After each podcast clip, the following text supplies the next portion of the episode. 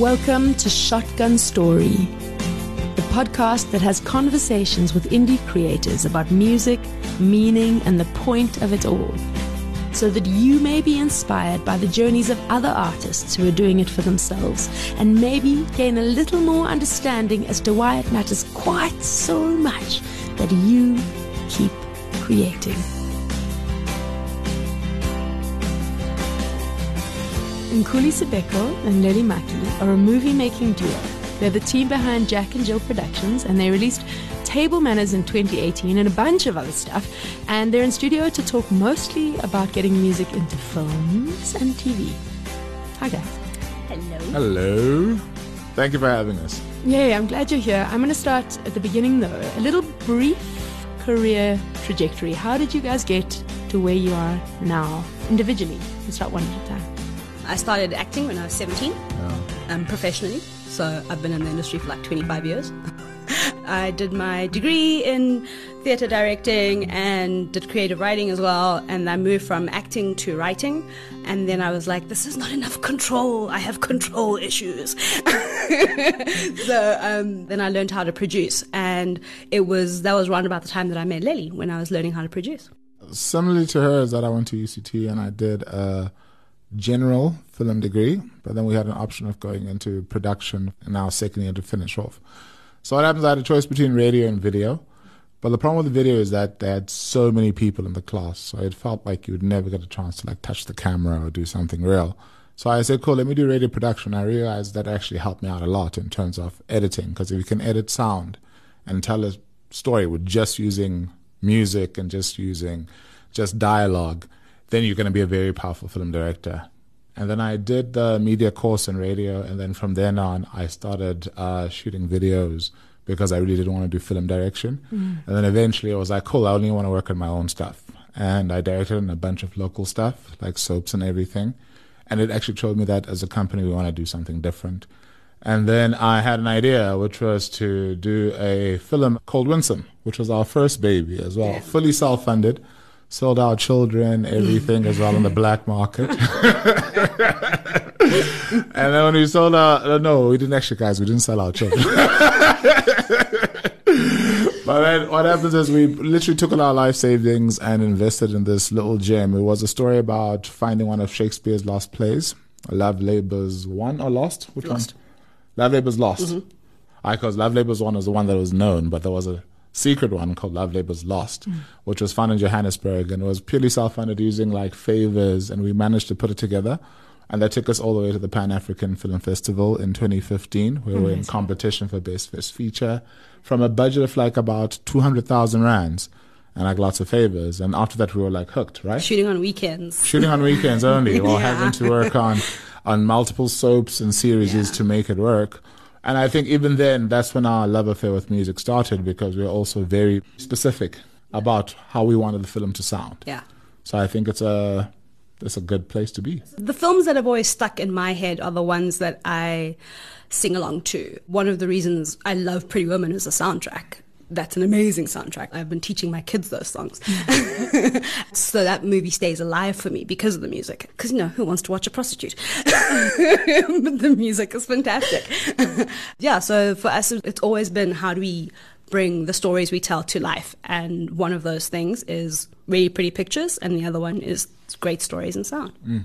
I think our company motto is we love pretty pictures with good story, or good story with pretty pictures. Which yeah. one is it? Eh, sometimes. It changes. It changes. It literally changes depending on the day. I think the latest one is that we love stories that bite. But before then, when we started, it was we love pretty pictures yeah. with good story. Yeah. And that for us was encapsulates who we are as a company. Yeah. And what we're working on now is stories that bite. Yeah. Yeah. Only bite. Oh, I love it a lot. Now, the sync deal is a holy grail mm. for musicians mm. because in this new music industry, it's pretty much one of the only ways to make money. Are you serious? Yeah. Really? Yeah, it's really sad. Oh, no, Don't pay just to say. that would be so nice. if people actually came to shows, mm. then maybe. So that's part of the problem is people yeah. don't want to come see music. Mm. They don't want to pay for music. The only people who are paying for music mm. Are the guys making the films, yeah. Oh wow, that's hectic, dude. Which has not been our experience. I feel like no, no, but it has been because if you look at Table Manners, for instance, hmm. Table Manners, we sort of went through a whole thing where we had like the perfect score, which was Oh, drawn yeah. with all our placeholder music. So it hmm. gave our composer and a bunch of our artists like trouble. We got the plastics to do the original soundtrack for it. Yeah. So we had an original composition as well as the original soundtrack. And I remember there was one time where I sent them a, it was an Al Bear song. And I said, cool, this is the song, this is the placeholder music. And I think they sent us like 20 tracks in one night. Because I kept on saying, no, no, it's not right. No, it's not right. No, it's not right. No, it's not. And they got so frustrated.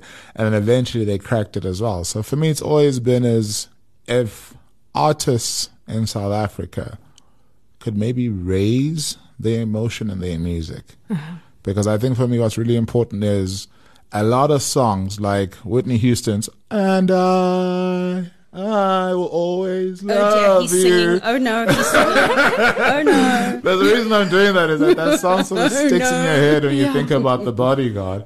And if you look at other tracks, like she's a big fan of Grey's Anatomy, and Grey's Anatomy, Oh, they don't even use sync music. What they do is they just get people No, to they do started covers. out using sync music, Yeah. and um, as they lowered the budget towards the end, they then started doing covers. Yeah, like Snow Patrol blew up because of Grey's Anatomy. Yes. But it felt like No one would know who the Fray was. Yes.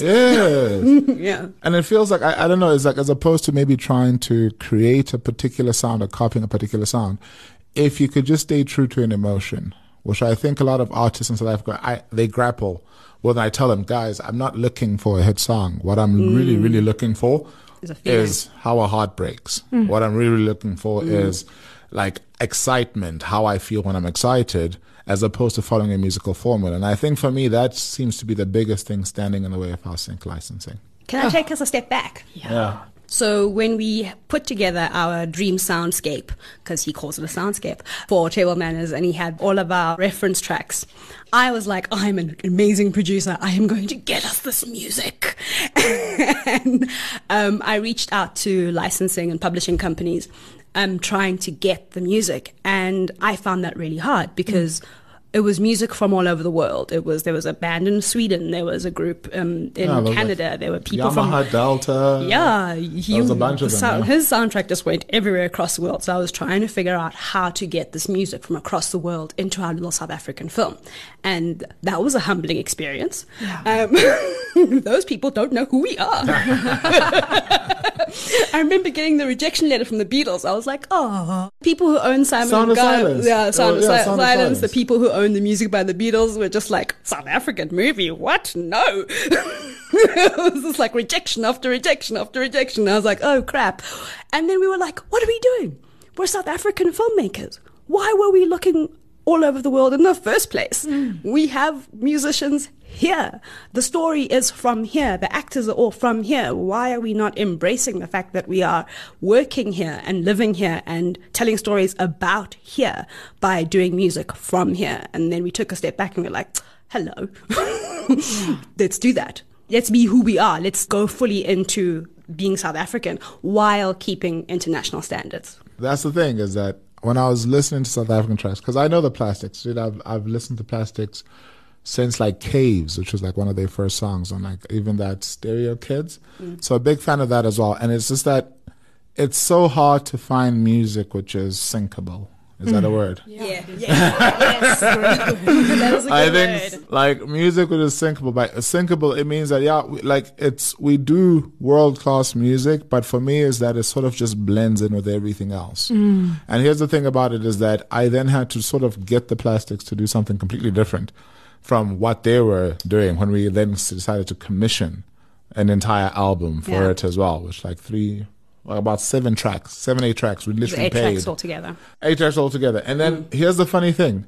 They could actually record Sound of Silence by Simon and Garfunkel and release it without having to get permission. Yes.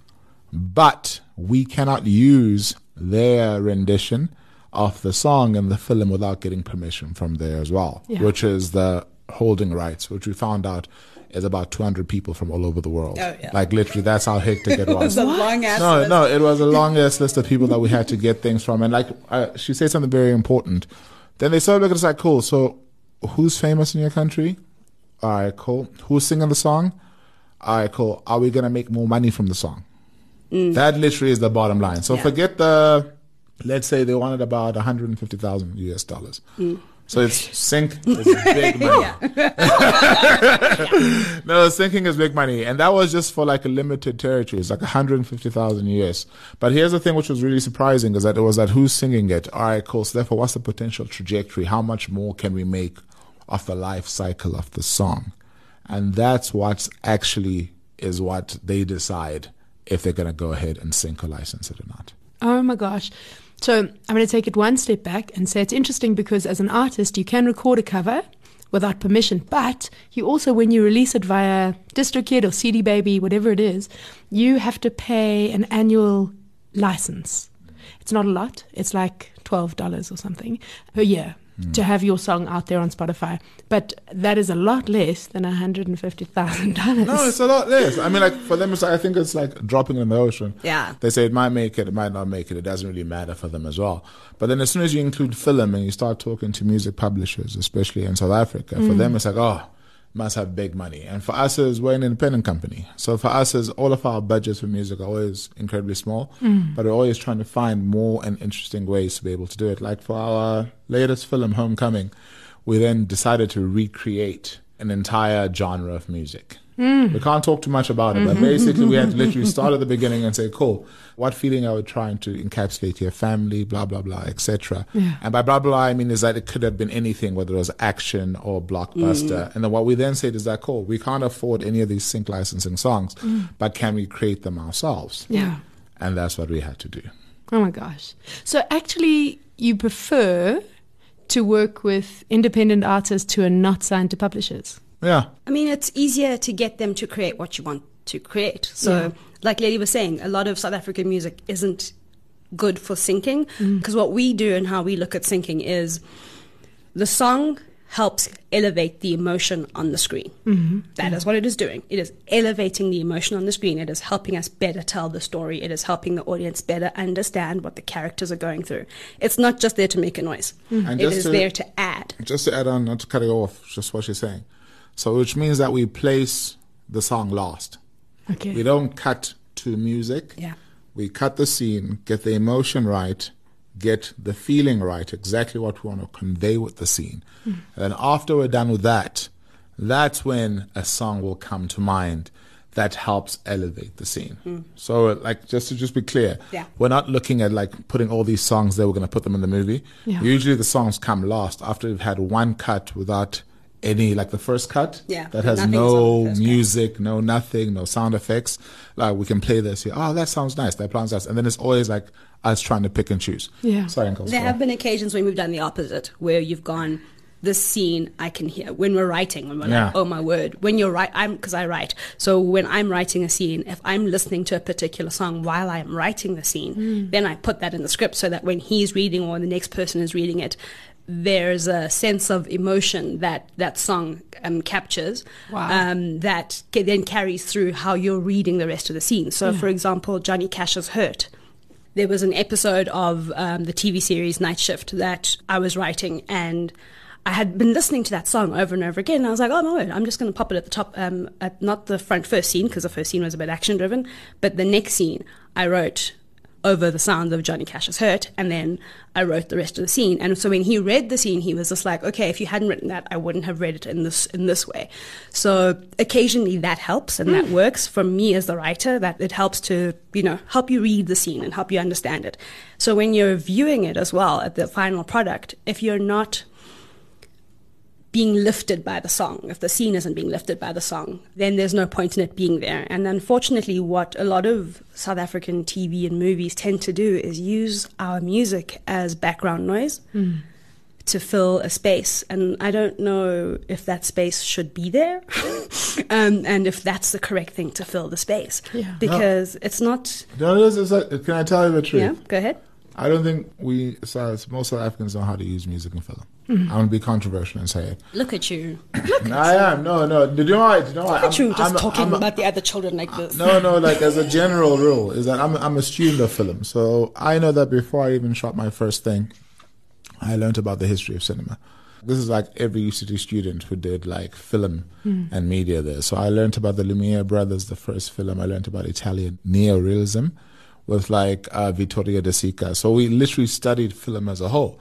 Then what I then found about it was the interplay between music and score. So your John Williams, even John Hughes, all those guys that have just done huge, huge scores and they all have the money. Then also I learned about on the opposite spectrum, which was your the good, bad, and ugly. What's his name?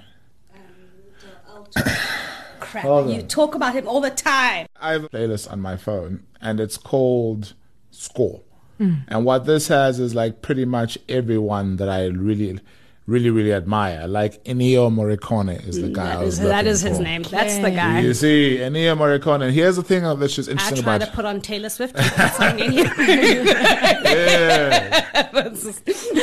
Like, it, it's it's amazing. Like if you look at this, like from uh, Dan Roma to even Ernest Gold, who did the theme of Exodus from Exodus, that big movie with Paul Newman as well, is that what they managed to do is that, especially in the Americone, he was doing spaghetti westerns. Spaghetti westerns didn't have a lot of money. Mm. Like they were like really, really low budget. When you talk about low budget, they were like some of the most low budget films. So what they did is that it's very cool. He was a student of music, so studied classical music, understood all the different movements. So when he started, he was asked to do the score. They said we don't have money. He said, "Okay, fine, you don't have money. So what I'm going to do is I'm going to incorporate the guitar, the trumpet. So I'm going to walk away from a traditional score, so I can create a big film sound." And then that's how Ennio Morricone really got his start on The Good and the Bad and Ugly because he was able to go and say, since I'm working within these set parameters, I'm going to use these parameters to be more creative, mm. which I find problematic. That's why I'm saying is that mm. then when you look at us when it comes to music, and I think maybe it's because we've got a deep history of TVs in South Africa in recent years, is that for us canned music, which is like library music, mm. is apparently enough. And that's great for your soaps or whatever. Mm. But what that does is it doesn't help independent artists mm-hmm. because then mm-hmm. they're also trying to create almost generic, forgettable sounds mm-hmm. as opposed to trying to get an emotion, elicit something out. yeah, there's nothing forgettable about the score to the good, the bad, and the ugly. No, there's nothing. There's like, nothing Everyone knows. Like, everyone knows. As, as soon as I say that, it's like so simple. Do you see what I'm talking about? And even the fact that uh, Kill Bill, Quentin Tarantino, I mean, he made that I think a couple of decades after The Good, the Bad, and the Ugly, but he was still pulling score. So a lot of that score for his isn't original. Is he was pulling stuff from Ennio Morricone, Ballerina, one of the best songs ever, which I really love from Kill Bill stuff. It's the part of the end. I when- know the song. Do you know the song, right? You've played the It's song so in, many uh, times. I don't know if you remember this part, but the part of the end of Kill Bill where she does the five finger death punch. Yeah. Yeah. Yeah, you know that part, Yeah, right? yeah. And then he says he taught you, and he says, "Yeah, he taught me." And they say, "Son of a bastard." Then the song starts playing, and he starts buttoning up his suit, and then Bill just walks off into the sunset to die, knowing that if he takes five steps, mm. he's going to be gone. Mm. And that for me, it's stuck in my head forever. Yeah. That's the thing about it. There is a timelessness in emotion, which I think we have to start putting into our films, which into our score, which I think we're lacking right now. I mean, we had an interesting argument with a broadcaster about the canned music because we despise canned music. And they were very clear. They were like, we're not here to make stars. We're here to make content. Um, so I'm not here to make artists rich. We're making content, and that's our business. Um, and then another broadcaster, similar discussion. They were like, "But now, why do you want to spend this much money on music?" And I'm just like, "Because it's it's our emotional landscape for the film. It's what the audience is going to walk away with at the end of the day." And they were like, "But we're not in the business of music. We're in the business of film." And we we had it was such a ridiculous fight because we were like, the two are interlinked. Yeah. You cannot have one without the other. You cannot make a film and not put any music in it. It's just insane. So for, for the broadcasters to go, mm, we're not here to enrich musicians, is why we're not making money off our films. Yeah. The long and short of it. Ah, and she thought I was being controversial. ah, I, I know. think we'd have bigger audiences. I think we'd have wider reach if you uh, actually had decent sounds on your product. It's just that really uh, commercials do it. Commercials spend all the money on the music. But even those are forgettable. That's the funny thing about it. Like even those are forgettable. It's that thing is there's something special about film and TV, and I think that's why we do it, and that's why we chose to do something differently. I mean, we've never tried to go for a long form. A long form is not long form, but a, a long series like a telenovela or soap, because it felt that trying to create something original and different every single day would mean that you'd have to do some compromises, mm. and it didn't sort of suit our ethos as a company. And for us, it's like, cool, can we make this film thing work? Yeah. And I think it is possible to make the film thing work as well. But I think the, the thing is, don't be the outlier.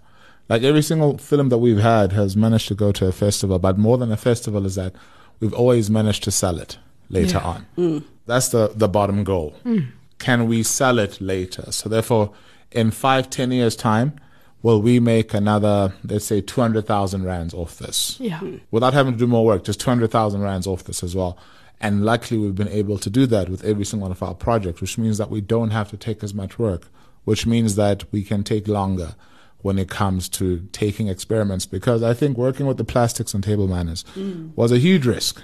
Yeah. Huge. Huge. Yeah, was, I was like, how do you know they're going to be able to do the whole score? And he was just like, they will. And he's like, they've written five albums, they can write eight songs. yeah. It was weird, man. It's like, you don't know if they're going to be able to do it. It's just that belief. Yeah. That maybe you might hear like, and here's the thing, I think the two songs that convinced me to go to Nkuli and say, hey, let's try this guys out. Oh, I think I completely forgot this. I am the director. Mm-hmm and co-producer, which means that everything that you see and hear on the screen is my responsibility. Mm-hmm.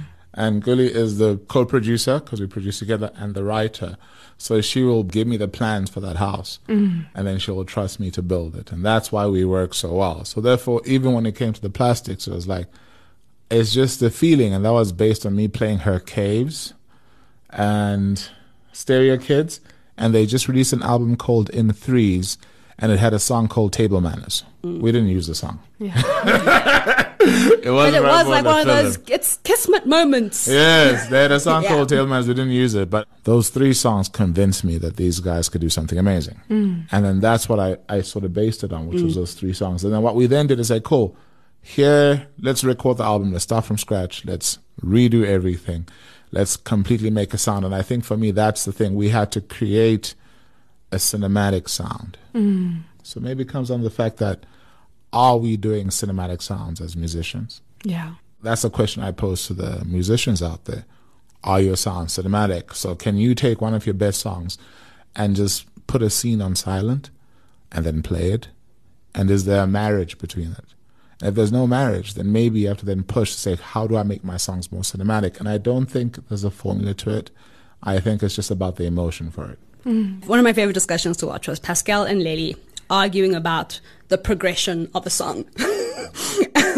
Because he was like, okay, we're going to do chorus, verse, chorus, and that's going to go A, B, and then Lely's like, cool, so then you go C and you do what was similar to A. And Pascal was like, no, then we go somewhere else entirely. We go C, we go D, we go E. And Lely's like, so when do you come back to the chorus? And when do you come back to the verse? And Pascal was like, we're not gonna. we're, we're doing the emotion of the scene. Um, and then Lely was like, it still has to be a song. Mm-hmm. You still have to release it after this. You still have to go forward and like, you know, have people be able to listen to it. And there's that back and forth of, um, cause Pascal really did, he did like they, the whole team actually really embraced the idea of going, we're going to help you tell the story with our music. We're going to help you, you know, capture the emotions that the characters are going through through our music. And, and I think he just took it a step too far because Lely was like, whoa, whoa, whoa, whoa, whoa, whoa. Oh. At the end of the day, oh. you, you're a band and it still has to be a song that people will still relate to. And humans, the human ear needs to hear chorus, verse, chorus, verse. But also specifically, he had left the scene.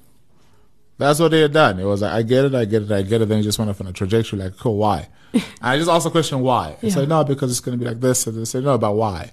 Why are you leaving the trajectory? Because we have a scene like this and this is where we're going. So yes, besides, yes, she said we have to make it commercial to make it a song. It was a fun, fun, fun, fun, fun scene. Mm. And they went off into this weird bridge. Then they went into a minor key.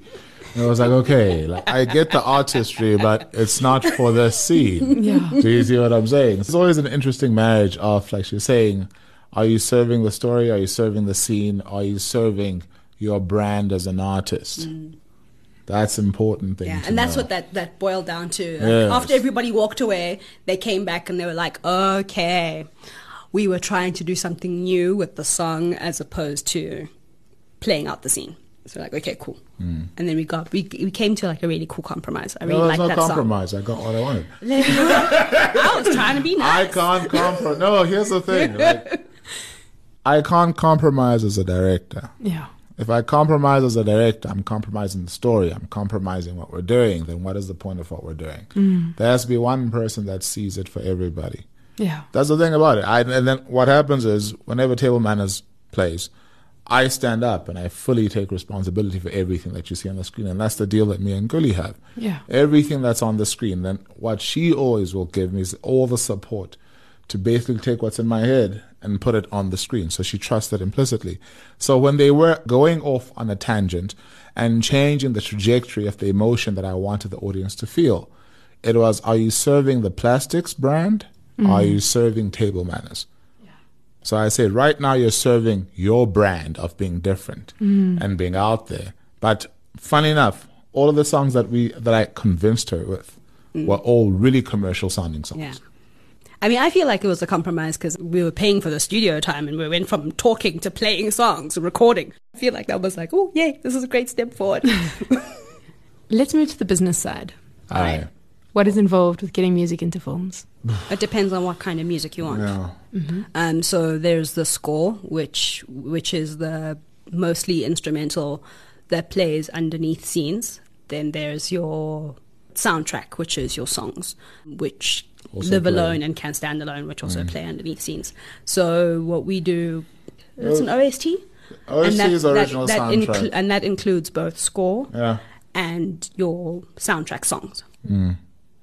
So I, I just talk about the business. It's first you have to identify what you want. So usually you'll try have like one or two options, but usually for me it's just I get one option, and then I'll play it to her, and then if she approves of it and she says, "Cool, I really like this," and it's making me feel something because I think that's the most important thing. And sometimes I remember for the last film, Homecoming, uh, the one that's going to be releasing. Well, this we can say we're releasing Homecoming in December, and that's going to be going across the continent, which is for us is amazing. So we went from small releases in South Africa to now making uh, content that can travel across the continent, and that's very important. Remind me about that Okay. because it also speaks to the music aspect of it as well. So then, when you look at this one, is then find, trying to find the rights, and this for me is like it's like untangling a ball. That's what it is. Trying to find the rights, who owns what, who, owns has it as well, who owns what. which portion. I mean, like for Homecoming, we managed to sing three songs for us, which were so sentimental, and they are part of our childhood growing up as well. And we felt that we had to get these songs in, so we went. And one of the songs, they just would not let us have it. No, that they refused. Hmm. And here's the thing about it: we knew that the song had been licensed somewhere else on another film, right? And we had to then tell the publisher, "But wait, you say that you can't do this, but it's on this project," and the publisher didn't know. Oh! Like literally, he even asked us, "Can you please send us the scene?" Except Yeah, he we- didn't believe us. Yeah, he didn't We believe like, us, yeah. dude, it's it's on, it's on. Yeah. Turn on your TV. Yeah. You'll catch it on this. Yeah. And we literally had to go. It's on this channel. Go go and we Hmm. and tell him how to find it. And then he was just like, "Oh, holy crap! How'd this happen?" Yeah. And here's the thing about it, because that means that in terms of the businesses, that if there was one sort of one point of, which there should be one point of contact, Yeah. which is one publisher, and then the publisher will then sort of go ahead and contact all the other publishers to bring it together. But the problem right now is that we have to deal with six different publishers. Okay. That's the first sort of hurdle. Mm-hmm. Six different publishers, six different contracts, six different rights. Some people have live rights, some people have mechanical rights, some people have, let's say, the original song copies. So mm. we're not going to one point, mm. which is irritating. Yeah. And sadly, I think one of the things that surprised me when we first started on, on this journey was discovering that it's never the artist that you're going to. Yes. Because they never own their own music. And I was like, that's insane. Yeah. Mm. It came out of your brain. You did worked hard on it. Then you had to find someone to help you record it. And then you don't own it. Mm. And you have no say in where it goes. I was like, that's crazy. That's crazy. Mm. And here's the thing about South Africa because we're always waiting for someone to come and give us a recording studio, we're always waiting for someone to come and say, here's a recording contract. which is actually like a slavery contract these days as well, We'll mm-hmm. always be what Nkuli said is when we want to buy the rights to your song, You don't even know about it. yeah. You'll know about it when you just They receive a small tell you. check or like a residual check. But what's going to happen is we're going to have to go talk to 20 other people who will decide whether we put your song in our film or not. Yeah. And sometimes they'll overprice it. Yeah, no, there was one email chain which was had you had twenty different people on it, and they all had specific requirements and requests, and they all had invoices that came along with those requirements and requests. Yeah. So I was just like, I remember like reading this and going, okay, cool. If I add this invoice to that invoice, and then I- my total is this much, and I went through it, and none of those people, twenty people on the email chain, was the artist, and I thought that's crazy. That's crazy. That's insane, dude. So therefore, it's like literal gatekeepers. Yeah. Which means that because you don't own your music, because you got help or you got someone else to pay for the making of your album, it means that I can't just say, hey, and then literally should be one call. Mm. Like, for instance, the Beatles catalog is owned by one person. Yeah. Do you see what I'm saying? So if, if you want to do it, you'll go to the publisher. Publisher will then make one call and say, this amount for this. Mm. But here's the thing about it because so many people own the different rights to something, it's like, who do we talk to? Then we end up saying, actually, screw it. Fuck it. no, we say fuck it because it gets, gets tiring. It's like, we can't get this song. Let's move on to another one, which is what happened to this. Then I had to then go do a deep dive and then go and find a song which I could get access to. Yeah. That's what I had to do. It's crazy. It is crazy. So now, once you get the rights, what's the next step? Separates. People. People. People. Separate. Separates are thing. important. Your There's stems are so important. It's a thing. I cannot use your song if I cannot 5.1 it. I just can't. Yeah. Just can't. As beautiful as it is, cinema is now playing in what's 5.1 and now they've got the other thing where the sound comes from seven different points. Atmos. Atmos. So if I cannot 5.1 it or Atmos it, I cannot use your song. So you have to have separate. But also, on a, just a simpler note, is if I can't take away your vocals, mm. if I can't edit your song, Yes. if I only want to have the drums, then bring in the strings or the rock guitar, etc.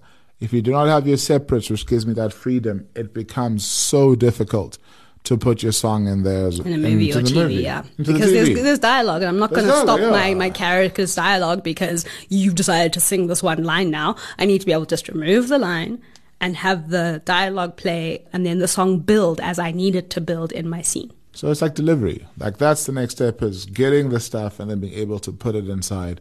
And then finding out like the amount of people that don't have actual separated stems is insane. It's so disappointing because Yeah. um, you go through this long ass negotiation with all these different giants from all over the world. The minimum I think I've dealt with so far is three different companies Yeah. for syncing one song. That was the minimum. That was the least of it. So now I've gone through all this. I've negotiated a price according to my budget. I've gone, okay, cool, this is going to work. And then I go, right, I need it to be in 5.1. So have you got separates for me? And they go, oh, no, we didn't record separates for this. It's not that they didn't record separates. They didn't get the They separates. didn't get the separates. Yeah. So they took a master, and masters are great if I'm doing a CD like my freaking great grandfather. you know, I love masters for that because that's like the original recording, but you don't want to mix down. You want to have the separate so you have the creativity to be able to move it around. So it's like, oh, crap. How do I do this? Because also remember, a song is like, what, two minutes, 30 seconds? If I only need 30 seconds of it for a scene, I need to have a natural beginning and a natural ending Yeah. Which means sometimes I have to edit your song to get a natural beginning and a natural ending, which is just like cut a part here, loop over there to be able to put it together. But now, if I have your vocals all over the place, as beautiful as they are, I cannot use it. Yes. Hmm. I need to have those separates, which once again goes when you're recording, wherever you're recording, get that hard drive, put it on the cloud, save it. Yeah. That's it. Save it so that you don't have to go around looking for where are these. Then eventually, oh, dude, all I have is the master. Because we can say, well, we'll pay you less then. Yes. So, who would you ask for the separates? The guy who masters your album or the guy who records it Are you talking about as an artist? as an artist? the recording studio where you're doing it? That that's the guy. Yes. No, get them there first. Yeah. Yeah. Then you'll take those to the master And he'll master all of those before giving that and then get the mastered ones there as well. Okay. So therefore you have the original recordings, which are mm-hmm. important, but then you also have the mastered ones where they've done all the fancy things and EQ'd it as well. So that if anything happens to one, you've got a backup of the other. That That's- is super important. That is super important. Take a note immediately. Write that mm. down and don't forget to do that. cuts you off from entire industry if you don't have separates, which is crazy. It cuts you off from all of film and television. Yeah, that's wild. Yeah, that's super wild. Hey, like just realizing, and the thing is, guys, we're not even freaking music producers. like, no, we're not. That's the thing. This is like someone who's like common sense. Do you see what I'm saying? And I think for me, that's why it's the business is a lot more important than the creativity. And I'll say this: doesn't matter how creative you are. Actually, yeah, it doesn't matter actually because I I would choose a hard worker over the most creative person any day because a hard worker is consistent. A hard worker will put in the amount of hours needed, and a hard worker will then take the time to learn the business of it. To take us back to Table Manners, Emil sent you the beginnings of 20 different tracks in a night. Yeah. And that's a hard worker. That's hard work, yeah. He's yes, he's a creative genius, but he did. He sat and he recorded like um, the strings and the vocals of twenty different Hmm. Just the ideas. guitar in his bathroom, like literally. Because I say, dude, I need the song now Yeah, because they, we couldn't crack the song. Is we need the song now. yeah. And what he did, like she said, He spent all night Yeah. doing it. And in the morning, we had a song that is beautiful. And Lily was like, that's the idea. Go with that idea. And then he went and he wrote the song after, but he delivered 20 different ideas. I couldn't believe it. Mm. I was like, three o'clock in the morning? What's this email? Why am I getting a song at three o'clock in the morning? But that's because he's a hard worker. like I'll, I'll say this because it's been like so long since the Table Manners, mm. and I know that inflation would have kicked in. But for us, is if you give us an original song, and we just want to use it for the film, what we'll actually do is we'll even license it for up to twenty five thousand rands. Mm. Pay for recording time of the song as well. Mm. So therefore, you're literally doing nothing. You're showing up, and because our business is film, we'll even give you the rights as long as you notify us if you're hmm. going to put it because you don't want to put in like a porn film. we just want to know so we can predict ourselves, like seriously, or Yeah. some some weird film. But hmm. literally, we'll do all of that hmm. and allow you to do it because your idea is good. and We can use it in our film because we know that then trying to get like a song of that equivalent internationally will cost us about ten times as much to do Yeah. that. Not because But- of the dollar exchange rate. Yeah. Yes, but the trick is you have to be able to put in the work. Yes. If you can't put in the work, then you shouldn't be doing this. Like, if this is not your life, if you are doing this for your friends, if you're doing this just because you can strum a freaking guitar, then don't do this. Yeah. If the words "I don't like that song" are gonna break you, eh, find Yeah. a new career. Yeah. Yeah. There's a lot more rejection than acceptance in this industry. But here's the thing: like, if you put in the ten thousand hours, the the yeses are big, and we know this. Yeah, there's this thing that um, we get criticized for a little bit, um, mainly by our investors, is because we're in the business of film, we work very hard on owning our film. But the music that we create for the film, because we've paid for it and we've commissioned it, by you know, for all intents and purposes, we own it. But we're also not in the business of music, so we always give rights over to the person who created the work. Ha, that's really nice. That's nice, yeah. Because what are we gonna do? Our with it? investors hate it. Yeah. I'm sure. Yeah. they do not like that. yeah, it's for us. It's like cool. So yeah, technically we produced it. Yeah, fully, fully feel you on that one. But oh, for us, is that how do we monetize it? Hmm. And that for us, that's the thing that matters. Like, how do we monetize it? And realize, okay, so maybe if we give this to them, which is a fully recorded album, depending on how much work they put in, they can actually do something. I remember uh, you and I, one of the tracks that the Plastics did for Table Manners, it went to like number three on the 5FM chart Oh, wow. which is great. You Yeah, know, that's that- super. That's, that's super for them as well. I think it's very possible for South African music to blow up internationally because I think as a country, multifaceted, but we're going to say something which, which is definitely controversial, but I think sometimes we look too much to the outside. Yeah. Yeah. Like for all of our art, we need outside, what is it called? The, ju- Approval. the idea, it's not our idea. We copy something. We're copying and pasting, and I worry about that. No, but also, uh, that, but also the fact is we need outside approval. Yeah. So if a film festival picks up my film, then it's like, okay, wow, amazing, outside approval. But here's the thing, we're not focusing on, on growing our local market. Yes, we get it. The majority of money from a musician is from gigging. So you know that you gig Durban, then you gig Cape Town, then you do Johannesburg, then everyone says, when to next? Yeah. That's literally what they say. How big is my like, audience in the How Dar? big? Also, they don't want you to become overexposed. Yeah. So for me, is that cool? So then why aren't you as a musician sort of looking then cool?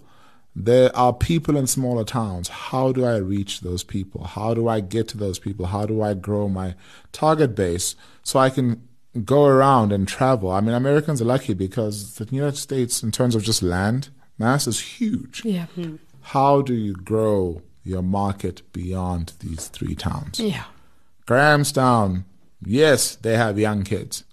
Yes, they have places. Dude, there's even like four schools there. They have like kids that you can play to as well. So you don't have to go to them every weekend. But how do you do a show, not just on the Grahamstown National Arts Festival, mm. but how do you form it as part of your touring circuit? Yeah. And I think the problem is we as South Africans, we are waiting to break out and go record in New York or America. But here's Skipping Namibia, skipping Zim, skipping Botswana, Yes. skipping all of East and West Africa. Yeah, but here's a funny thing, and this is what I was talking to one of my friends in America, like, because we do currently work on international co-production, so we're just having conversation regards how people perceive South Africa and how people perceive in terms of the music and everything, and they say, "Good." Here's the thing. I listened to a famous rapper from South Africa who sounds really good in South Africa. If you go to LA, there are 20,000 rappers better than him Yeah. on the street. on the street, unsigned, busking, 20,000 better than them. So therefore, he says that they do it better. Yeah. They sound more authentic. So why are we trying to sound like people from overseas? Yeah. That for me is the thing. Why are we trying to sound like people from overseas? Like, what is that Saron Gas? Yeah. You guys know Saron Gas, right? Yeah. And then you know the, they became Seether mm-hmm. afterwards as well, right? I was a huge fan of Saron Gas, their first album. Then when they became Seether, they even re-released their first album and they Americanized it. They made it all fancy, etc. And I realized I didn't like that album because it didn't feel authentic. It didn't feel real. They lost what made them Saron Gas. Yeah. And here's the thing about it: where's Seether now? Who knows, actually? Do you know? You know, where's Seether now? I know they moved, but when was the last album from Seether? Do you see what I'm talking about as Yeah. well? Because you can never be more American Than than the an American. Americans. A hundred percent. feel like lately what we're doing as South African musicians, and yeah, cut and pasting. That's it. Stop cutting and paste. That for me is really sad. Is that we're trying to be so much like people overseas that we just lose who we are, which makes us generic, which makes that we don't shine, which makes us not to be exportable. And the thing about musicians, they have to be exportable. Yeah. And I don't mean sing in Xhosa or sing in Afrikaans, because that's not being ex- no, but that's not being exportable. Hmm. Do you see what I'm talking about? All the biggest is look at the top 100 right now. Yeah, none of it's in indigenous language. Yes. It's all in English. No, that's it. Like literally, if you want to be commercial, sing in a language everyone can understand. Yeah. I don't mind that as well.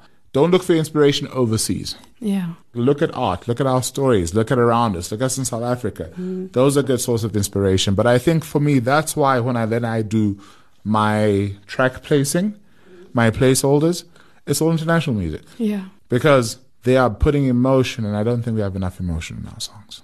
It's very sad, actually. Yeah, I watched you have a, a conversation with a composer recently, and I thought the track was gorgeous. He said, "Do you feel anything?" And I said, "Nah, great track, but I don't feel a thing." Yeah. And we sent it back to him, and he said, I don't feel anything. So if you're not going to hurt while you're writing it, I'm not going to feel any hurt in the song. Yeah. And he's like, give me two days. And he sent us back something, and I was just like, oh, I felt that in the pit of my stomach. And I was like, that, that's the one we're going to use. Mm. That's, that's the work. I mean, I write film, so I don't write songs. So I, I don't know if it's the same for songwriters, but I know for me to get an emotion or a progression right in my script, if I am not sad at the end of writing something sad, if I am not having to take a moment to compose myself and then put it on the page, it doesn't come across Yeah. as sad or heartbreaking. I don't know if songwriters in South Africa are doing that. Are they letting their hearts break when they write something sad? Are they do they have a huge shit eating grin on their face when they write something that's supposed to be fun? Because if you're not feeling it, I sure as heck don't have a chance of feeling a thing. That's true. It's so exciting for me to hear you talk about it because, as uh, particularly live musicians, when we stand up and we do a show and afterwards people come and say, Oh my God, I was in tears, you think, I've done my job. Yeah. Like, mm-hmm. that's Yeah. the point. Yeah, dude, like literally, that's the only thing. Some sort of feeling. Yeah. you know. But not from live show because most people are drunk there. but no, no, I'm just joking. But no, but Nkuli just said something right now, which is that it's, it's, you don't even have to self-flagellate. Yeah. You don't have to. You don't have to be in tears. You don't have to be reliving the worst moment of your life to give us an actual feeling. It's feel something or anything. Yeah. And if you feel nothing, if there's literally nothing, and you just did a song or a chord progression just so that you can emulate someone there, then you've already lost it. Yeah. Like literally there as well. If you feel nothing, then why are you doing it? I think for us, what drives us as a company is that like even when we pick our projects, if we don't love it, why are we doing it? Yeah. Yeah. This whole game is hard damn work. And if, I, if I am Yeah. not excited about a project or if I don't love it or I don't feel like this is the most important story ever told, when it gets hard, when shit gets real, Yeah. when you, it is two real. o'clock in the morning and people are looking at you like, why are we still shooting? I'm going to go, yeah, why are we still shooting? Let's go home. As opposed to what we do now, which is we're shooting because we need to get this done. Yeah. We need to get it done properly. We're going to get make it look beautiful. We're going to do the best work we've ever done here today. And then you're going to go home and sleep when it's wrap time. And that's what we do. And that's how we're able to get through it is I'm If excited about it it, at the yeah. beginning. I love it at the beginning. And that's what carries me through to the end. Yeah. If you don't love it, then why are we doing it? Yeah. I think one of the biggest fights we've ever had with someone in the industry was when they congratulated us for finishing a film. Yeah. And I looked at them and said, Why are you saying congratulations? You haven't watched the film? Yeah. You haven't seen it. You haven't. You don't know anything, but you're just saying congratulations. Congratulating a filmmaker for finishing a film is congratulating a child for breathing. That's it. That's what you're supposed yes, to do. congratulating a start a musician film, a for film. releasing a song is the same as congratulating a child for breathing. It's the bare minimum. Releasing or doing it, bare minimum. You talk about, oh no, but you had to raise. Yes, I had to go raise funding Mm. because that's the minimum. Yeah. Otherwise, she can't call herself a producer. if Yeah. She can't Yes, I had to work hard. That's the minimum. That's the minimum. I mean, you've hit on a massive truth. I feel a little bit weepy. I've got goosebumps. That's the truth. That's the truth. It's Mm-hmm. it's the bare minimum. I can't congratulate you for releasing a song. I can't congratulate you for releasing two songs. I can't even congratulate you for releasing an album. I can't because if you're a musician, that is what you will do. That's what you're supposed to do. It's what you're supposed to do. Through everything, through the struggles, whatever, you're supposed to do that. But then what I can congratulate you is when you start now trying to make it profitable. So now you start trying to treat it like a business. You think, cool, so I've got a bunch of songs. Let me go, even though they'll kick me out, let me go knock on the doors of every single advertising agency with my tracks. Yeah. Not emails. I want to knock. Oh, crap, they're to kick me out. Cool. Let me try get in there, like, and then let me just sing outside. Point where you congratulate someone is when they make it onto a chart. No, Or the they point get playlisted. is that when they do more than the above minimum. Okay, do you see what I'm talking about? So therefore, they say, "Cool, I'm not going to sit at home and just do nothing. Is I'm going to go there and try get my music out. I'm going to go try engage. Then people are going to talk about payola. You have to pay radio DJs. Cool.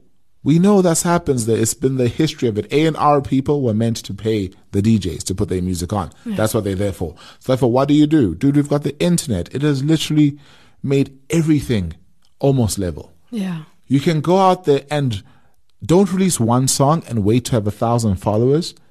You release a thousand songs to wait to have one follow. Mm. That's it. Don't do the other thing. One song will not get you a thousand followers, but if you keep on releasing, if you keep on dropping into YouTube little videos of yourself singing the songs and it's different songs, and you just keep on creating, eventually something will break if you are talented. But now here's the thing are you talented? Because yes, you are talented, but talent is not enough. We can tell you a lot about our favorite movies because we take them, even the movies we don't like, especially the Oh. movies we don't like. We dissect the script, we dissect the production, we go through how did they put this together? Okay, mm. cool. How did they market it? Okay, cool. What went wrong with the story? Mm. Why didn't it hit home or why did it hit home? And then we sit and we dissect almost every single movie we watch. And then the next time we are sitting in a script meeting or just brainstorming, we're like, cool. Now we know not to make that mistake. It's also to bring it specifically, why do they use their song?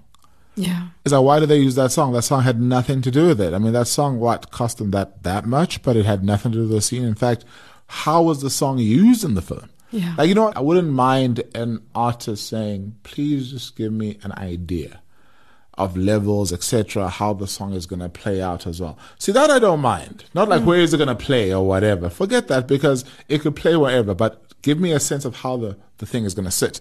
And this is what happened. When we were trying to get Sound of Silence, they said, please do what you're doing, put the song in, and give us not just a rough version, give us a high quality, whatever version, to show that you're actually down, you're close to it, with the songs, etc., exactly how it's going to be used.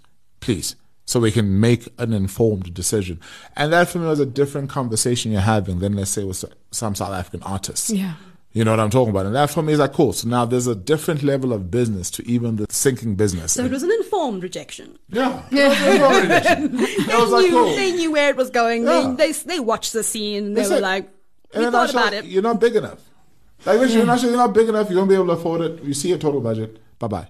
Yeah. That's what it was as well. Like, if you literally could put you into maybe a million territories all across the world, a million cinemas, yeah, we consider it because then we're going to make some money from it. Yeah. Because guess what? Every time it plays, that Samuro has to pay mm. the artist. It's like, cool, we'll get something from it. So it, besides the initial license fee, because it's, pa- it's Tarantino and it's paying in 250 million theaters across the world, we'll get 10 cents off each cinema. Just for instance, I don't know the numbers. I'm not a musician. Yeah. Mm. So therefore, we'll also get like another, let's say, $250,000. So, okay.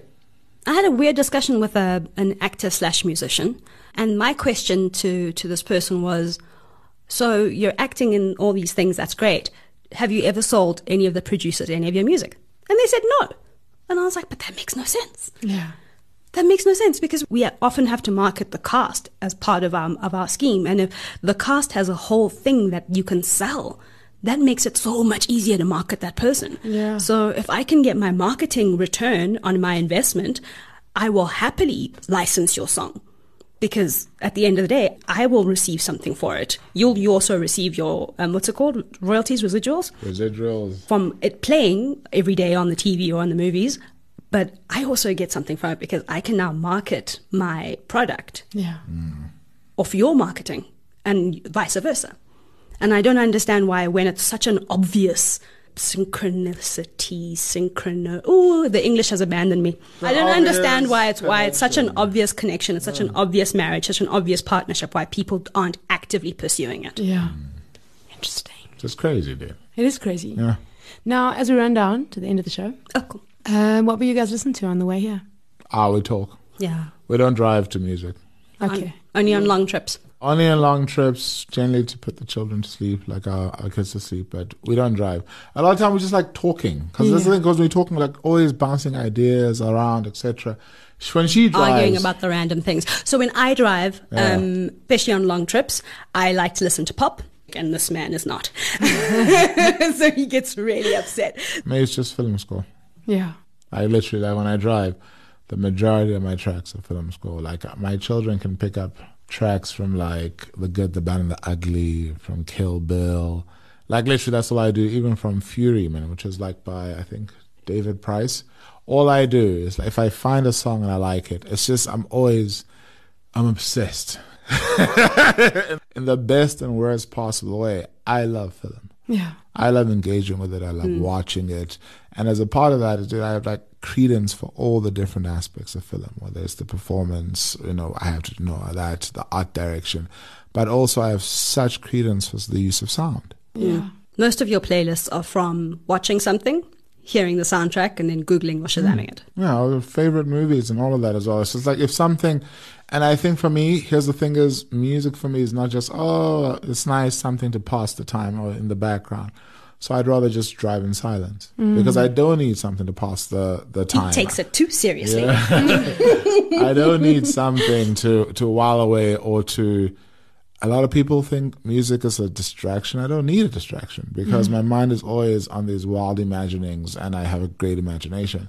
But what I do love is a feeling. Mm. I think for me that is the one thing that I really love as I'm driving, to just have a feeling constantly. So I'm feeling emotion, I'm feeling sad, I'm feeling like it's a showdown, I'm feeling like this. So as I'm driving, I'm constantly feeling things, and I think that the more that I feel these things, the easier it becomes to be able to identify them in a film Yeah. or in a script. Which is why even then when she gives me music, as a rule, it's like I'll listen to the song because I respect her. But what I usually do is that when we're doing the from script to like screen, there's a part where it just becomes my script, the director's draft. And that's where I'll put in songs. So even when I'm doing readings with like cast, etc., I'll even then take out my phone and play a particular song and say, "This is what I'm thinking. This, This, is the I'm feeling thinking. of the scene. This is the feeling as well as we're reading it." Because then, for me, it's just all about feeling, and I think maybe our movies need more feeling. Yeah. I think our music needs more feeling. Mm-hmm. And here's a weird thing. I think if we had more feeling, there would be enough money to go around. Because then we wouldn't just be in one place, which is South Africa, which is patting ourselves on the back and saying, oh, well done for releasing an album hmm. or releasing a song. If we had more feeling, then because our culture is very different to America's, we don't automatically sync. Yeah. But if I can feel joy and I can make this listener in LA or Michigan or wherever feel joy, if those connection can happen, then that listener will buy my music or watch my film. And I think that's what we have to do. That is profound. Thank you. Pleasure, man. One social media link that people can find you guys on. My mom follows me on Instagram. That's my one follow on Instagram. So Jack and Jill underscore TV on Instagram, and then we'll be able to post like trailers and pictures behind the scenes, and they'll be able to just follow us on our film journey. Amazing, guys. Thank you for coming in. This has been incredibly informative. I'm excited to share this episode. It's been really good being here. Thank you so much for having us. Thank you for having us. If you are an independent artist whose passion for what you do can inspire or fuel others, get in touch. I'd love to chat. You can find me on shotguntory.com. You've been listening to another production from Solid Gold Podcasts.